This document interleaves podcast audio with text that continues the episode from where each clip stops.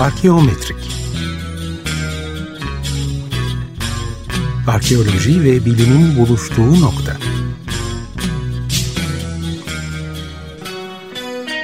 Hazırlayan ve sunanlar Ümit Cevher Elmas ve Berk Gazanfer Süleyman.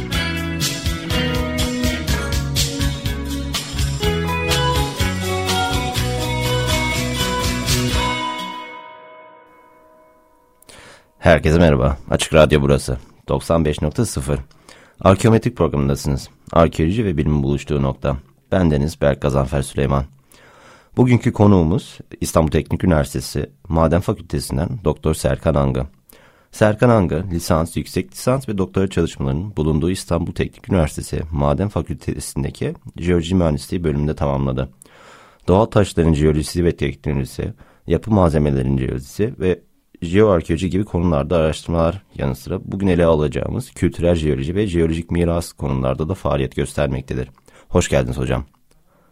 Hoş bulduk, teşekkür ediyorum. Öncelikle bizlere kısaca jeoarkeolojiden bahseder misiniz? Jo coğrafya, jeoloji ve benzeri disiplinler insan tarihi araştırmanın ne gibi katkılar sağlayabilir? E, tabii ki e, çok yalın ve e, basit bir ifadeyle tanımlamak gerekirse jeoarkeoloji arkeolojik alanlardaki bulgu ve kayıtların değerlendirilerek sebep sonuç ilişkilerinin kurulmasına yardımcı olan bir alt disiplin, alt bir bilim dalı. E, jeoarkeolojide e, özellikle yapılan araştırmaların temeli yer bilimleri kapsamında arkeolojik araştırmalara katkı sağlayacak bilgi üretmeye dayanıyor. E, bu bilgiyi üretirken de her araştırmada olduğu gibi öncelikle veri toplanması ve bu verilerin değerlendirilmesi amacıyla analizlerin, çeşitli analizlerin yapılması gerekiyor. Bu e, yapılan analizler sonucunda da üretilen bilgiler yorumlanarak diğer arkeolojik verilerle bütünleştiriliyor. Bu bağlamda jeolojik, e, jeoarkeolojik araştırmalar jeo tanımı içinde yer alan ve dilimizde yer bilimleri yani jeoloji olarak bilinen e, bunun e, dışında da coğrafya ve jeofizik gibi birçok farklı e, disiplinin çalışmalarını da kapsamakta. Bu çalışmaların yapıldığı arkeolojik alanlarda birbirinden çok farklı sorulara da cevap aranabiliyor jeoarkeolojik çalışmalar kapsamında. Bu sorular e, neden o bölgenin yaşam alanı olarak seçildiğinden, yerleşim düzeninin neye göre oluşturulduğuna, bölgede ne tür doğal afetlerin yaşandığından temel ihtiyaç olan suyun nereden sağlandığına kadar e, değişkenlik gösterebiliyor. Tüm bu soruları gruplandırırsak eğer jeoarkeolojinin birbiriyle yakından ilişkili olan üç temel konu üzerinde e, odaklandığını söyleyebiliriz. Yaşam bölgesinin doğal olaylar sonucu geçirdiği değişim, arazi-insan ilişkisi ve erozyonun bölge üzerindeki etkisi, insanoğlunun eskiden yaşamış olduğu bölgenin nasıl oluştuğu ve zamanla şimdiki haline nasıl dönüştüğünün incelenmesi gibi konular e, bunun içerisinde yer almakta. Günümüzde de halen devam etmekte olan bu dönüşümler içerisinde özellikle tektonik olaylar, deniz seviyesi değişimi ve yanardağ patlamaları gibi faaliyetler düşünülebilir. E, şu anki e, yer kabuğu hangi jeolojik olaylara geçmişten günümüze kadar tanık oldu? Bu jeolojik olayları yeryüzünde gerçekleşen başka doğal olaylarla nasıl ilişkilendirmeliyiz? E, bunlarla ilgili e, verileri üst üste koyarak çevresel değişim modelleri oluşturabilir miyiz? Bu sorulara yanıt arıyoruz aslında. Bu kapsamda da e, araştırmacılar jeoarkeoloji konusunda çalışmalar yürütmekte. Arazi-insan ilişkisinin araştırılmasında ise amaç arazi kullanımının ve peyzajın uzun bir zaman içerisinde nasıl değişim geçirdiğini ve bu değişimin sebeplerini ortaya çıkarmak. Esas amaç bu. Bu kapsamda da cevap aranan sorular ise şöyle. Söz konusu değişimlerin oluşmasında ve yönetiminde insanoğlunun bir etkisini görmek mümkün mü? Var olan değişimin ölçeği ve yoğunluğu belirlenebilir mi? İklim, yeryüzü şekli, toprak ve insanın birbirleriyle etkileşimi nasıldı? Ee, üzerinde durulan bir diğer konu ise çalışmanın yapıldığı tarih öncesi alanlardaki su rejiminin ve e, çökel tortul birikiminin çevreye olan etkisinin ne olduğu ve bunun uzun vadede de arkeolojik kalıntıların korunmasını nasıl, nasıl etkilediği e, şeklinde olabilir. E, jeoarkeoloji bu tür sorulara nasıl cevap buluyor dersek özetle Elbette bu soruları yanıtlamak için bilim insanları çok farklı yöntem ve tekniklerden yararlanıyor. Bu yöntem ve teknikler arasında da jeofizik incelemeler, arkeometrik analizler, morfolojik analizler, antik dönemde kullanılan doğal taşların ve kayaçların tanımlanması ve bunların köken ve kaynak analizleri, hava fotoğrafları ve uydu görüntülerinden yapılan analizler, antik sitelerde yani antik şehirlerde, yerleşim alanlarında etkilemiş e, daha geçmişteki doğal afetlerin, depremler gibi, yanardağ patlamaları gibi e, ve e, son olarak da özellikle antik dönem madenciliği ve o dönemin metalurjisi üzerine yapılan çalışmalar ve deniz seviyesi e, değişimiyle son olarak da mağara araştırmaları jeoarkeolojinin çalışma konularını kapsamakta. Çok teşekkür ederim hocam. Aslında çok güzel bir özette geçtiniz. Aynı zamanda önceki bölümlerimize de değinmeniz de çok güzel oldu. Yani çok disiplinler arası bir çalışma o Kesinlikle. çalışman olduğunu e, tekrar altını çizerek e, anlatmış oldunuz. Biraz da kendi çalışmalarınızdan bahsetmenizi isteriz. Arkeolojik ve tarihi yapılardaki kullanılan taşların e, köken araştırmalarınız oldukça ilginç. E, biraz bu yaptığınız jeoarkeolojik çalışmalardan ve öneminden bahsedebilir misiniz? Tabii ki de. E, öncelikle ilk sorunuza e, ilişkilendirerekten jeoarkeolojinin aslında bir alt çalışma konusu da e, tarihi antik mimari yapılarda ve anıtlarda kullanılan taşların köken kaynak analizleri. Yani bu da aslında bir jeoarkeoloji çalışmasını oluşturuyor. Yine disiplinler arası çalışmaların e, öneminden bahsetmek gerekir. Burada mimarlar, arkeologlar, e, jeologlar, jeoloji mühendisleri, e, sanat tarihçiler ortak olaraktan e, çalışıyorlar. Bu çalışmalar kapsamında da özellikle biz e, tabii yaşadığımız e, kent olaraktan İstanbul e, şehrini e, dikkate alaraktan e, öncelikle e, bu kentte bulunan çeşitli eski uygarlıkların bırakmış olduğu tarihi mimari yapılar ve anıtlardaki taşların aslında bir envanter çalışması niteliğinde bu çalışmalar oluşuyor. E, bunlar nelere yarar sağlıyor derseniz öncelikle o yapıların bir kere e, kullanılan yapı malzemeleri tabii doğal taşlar özelinde konuşmak gerekirse benim çalışma konum kapsamında e, bir e, taş envanteri oluşturuluyor. Her bir yapı ve anıt için, mimari için o e, hangi döneme aitse eğer. Bu neye yarıyor dersek özellikle günümüzde birçok tarihi e, mimari yapı ve anıt e, tabii ki geçirmiş olduğu e, atmosferik etkiler özellikle e, bu kullanılan taşların yıpranmasına neden oluyor. Bunlarla ilgili yenileme yani restorasyon ve konservasyon çalışmaları yürütülmekte birçok tarihi yapıda ve anıtta. Bunlara bir altyapı oluşturuyor aslında bir veri tabanı. Envanter niteliğinde hangi tür taşlar kullanılmış, bu taşların kaynak alanları nereler yani kökenleri, e, günümüzde temin edilme olanakları nedir? Birçoğu temin edilemeyebiliyor. Bunun için alternatif e, kaynaklara yönelilmesi gerekiyor. E, tabii ki e, birçok farklı taş türü var. İstanbul genelinde konuşursak e, Anadolu kökenli olanlar, Anadolu köken dışında olanlar özellikle Yunanistan, İtalya e, ve Mısır e, kökenli taşları da tespit ediyoruz biz e, İstanbul'daki tarihi mimari yapı ve anıtlarda. Tabii buradaki jeoarkeoloji çalışmalarında da e, özellikle renkli taşlarda herhangi bir sıkıntı yaşanmıyor. Çünkü literatürde bunların e, dünya genelinde farklı uygarlıkların bıraktığı eserler İtalya'daki örnekleri Roma şehrindeki gibi e, tanımlanabiliyor. Ancak buradaki esas sorun e, tek renkli taşlar yani daha çok beyaz renkli mermerlerde. Bunlarda makroskobik tanımlama yani çıplak gözle tanımlama bazen yeterli olmuyor.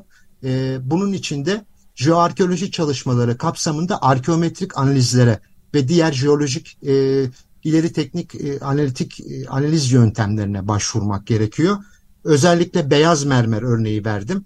E, örneğin bir İtalya'nın Carrara mermeri ya da Yunanistan'ın Paros, Naxos, Tasos adasından ya da Pentelikon'dan gelen e, beyaz mermerler ya da Batı Anadolu'daki antik ocaklardan çıkarılan Afrodisyas gibi, Efes gibi e, Muğla bölgesindeki mermerlerin, beyaz renkli mermerlerin analizinde arkeometrik yöntemler kullanılıyor. Sizin de programın e, başlığıyla özdeşleş, özdeşleşen.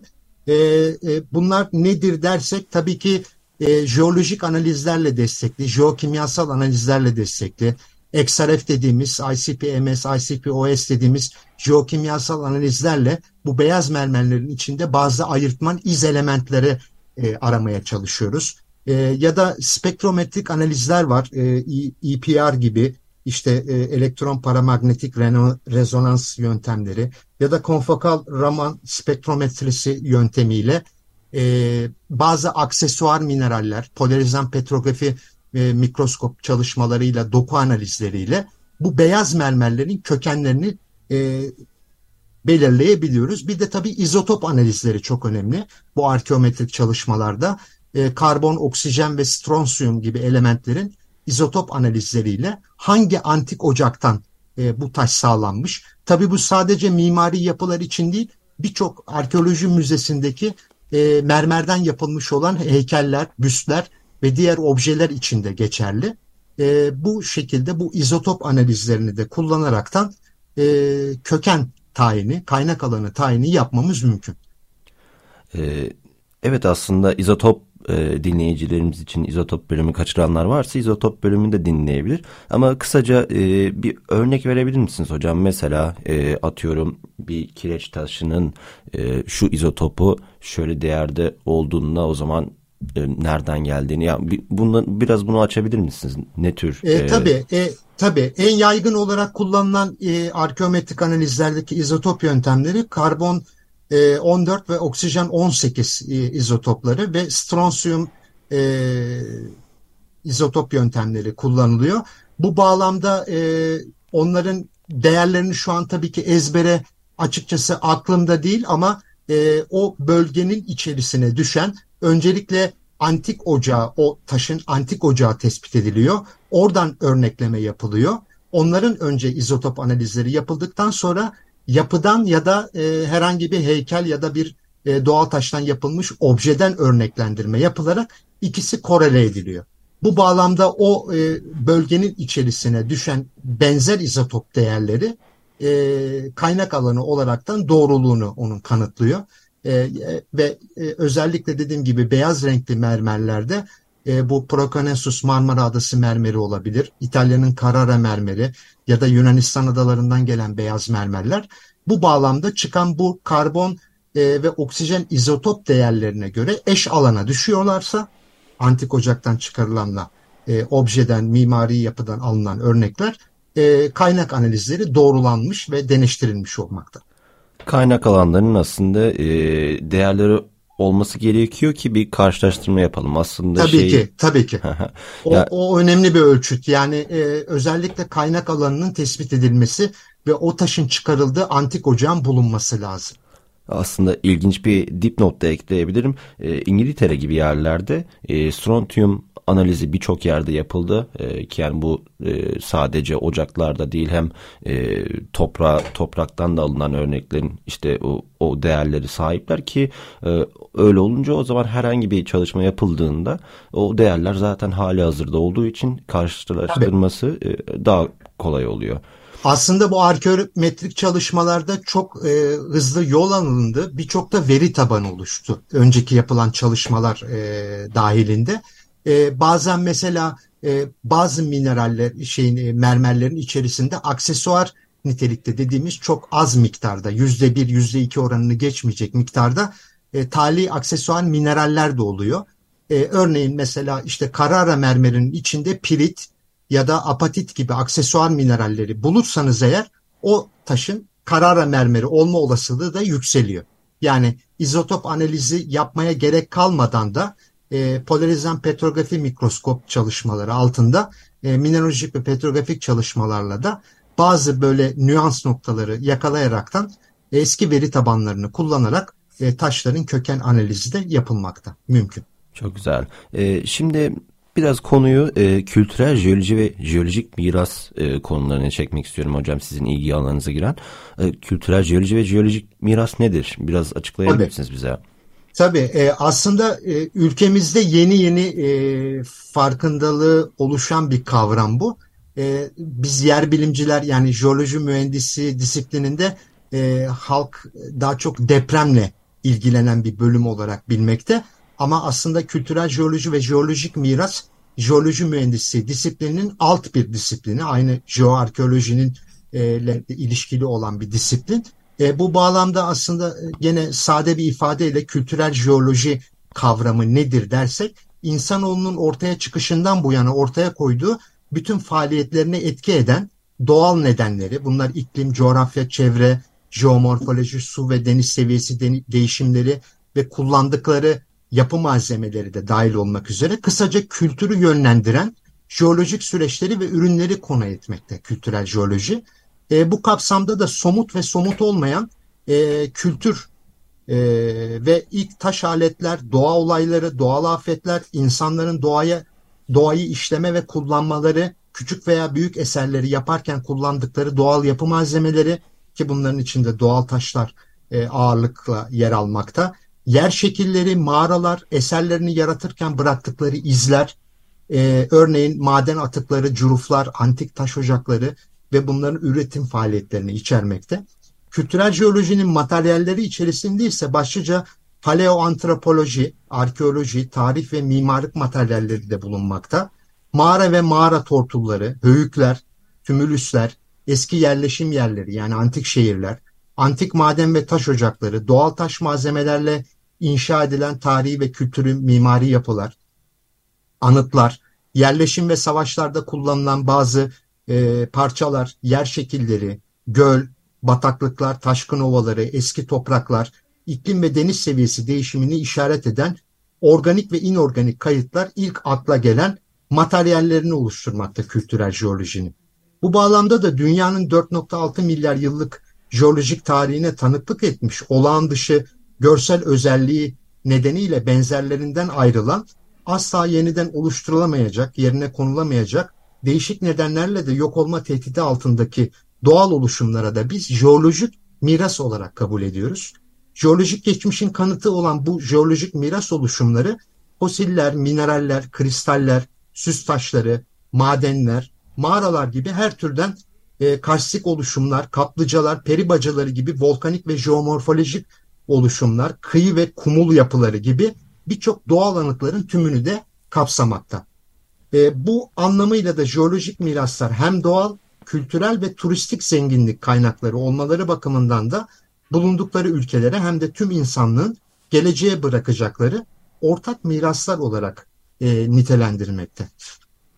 Bu bağlamda da e, jeopark e, kavramı e, karşımıza çıkıyor. Kültürel jeoloji ve jeolojik miras çalışmaları kapsamında başta bu e, ifade ettiğimiz jeolojik miras niteliğindeki bunların birçoğunu da jeosit dediğimiz oluşumlar e, meydana getirmekte. E, bu öğeler olmak üzere tabi sadece bunlar değil tüm doğal ve kültürel mirasın korunmaya alındığı bu yapıların e, sosyoekonomik kalkınmanın da amaçladığı bir kü kültürel düzenleme faaliyetinin oluşturduğu bir oluşum bu jeopark oluşumları.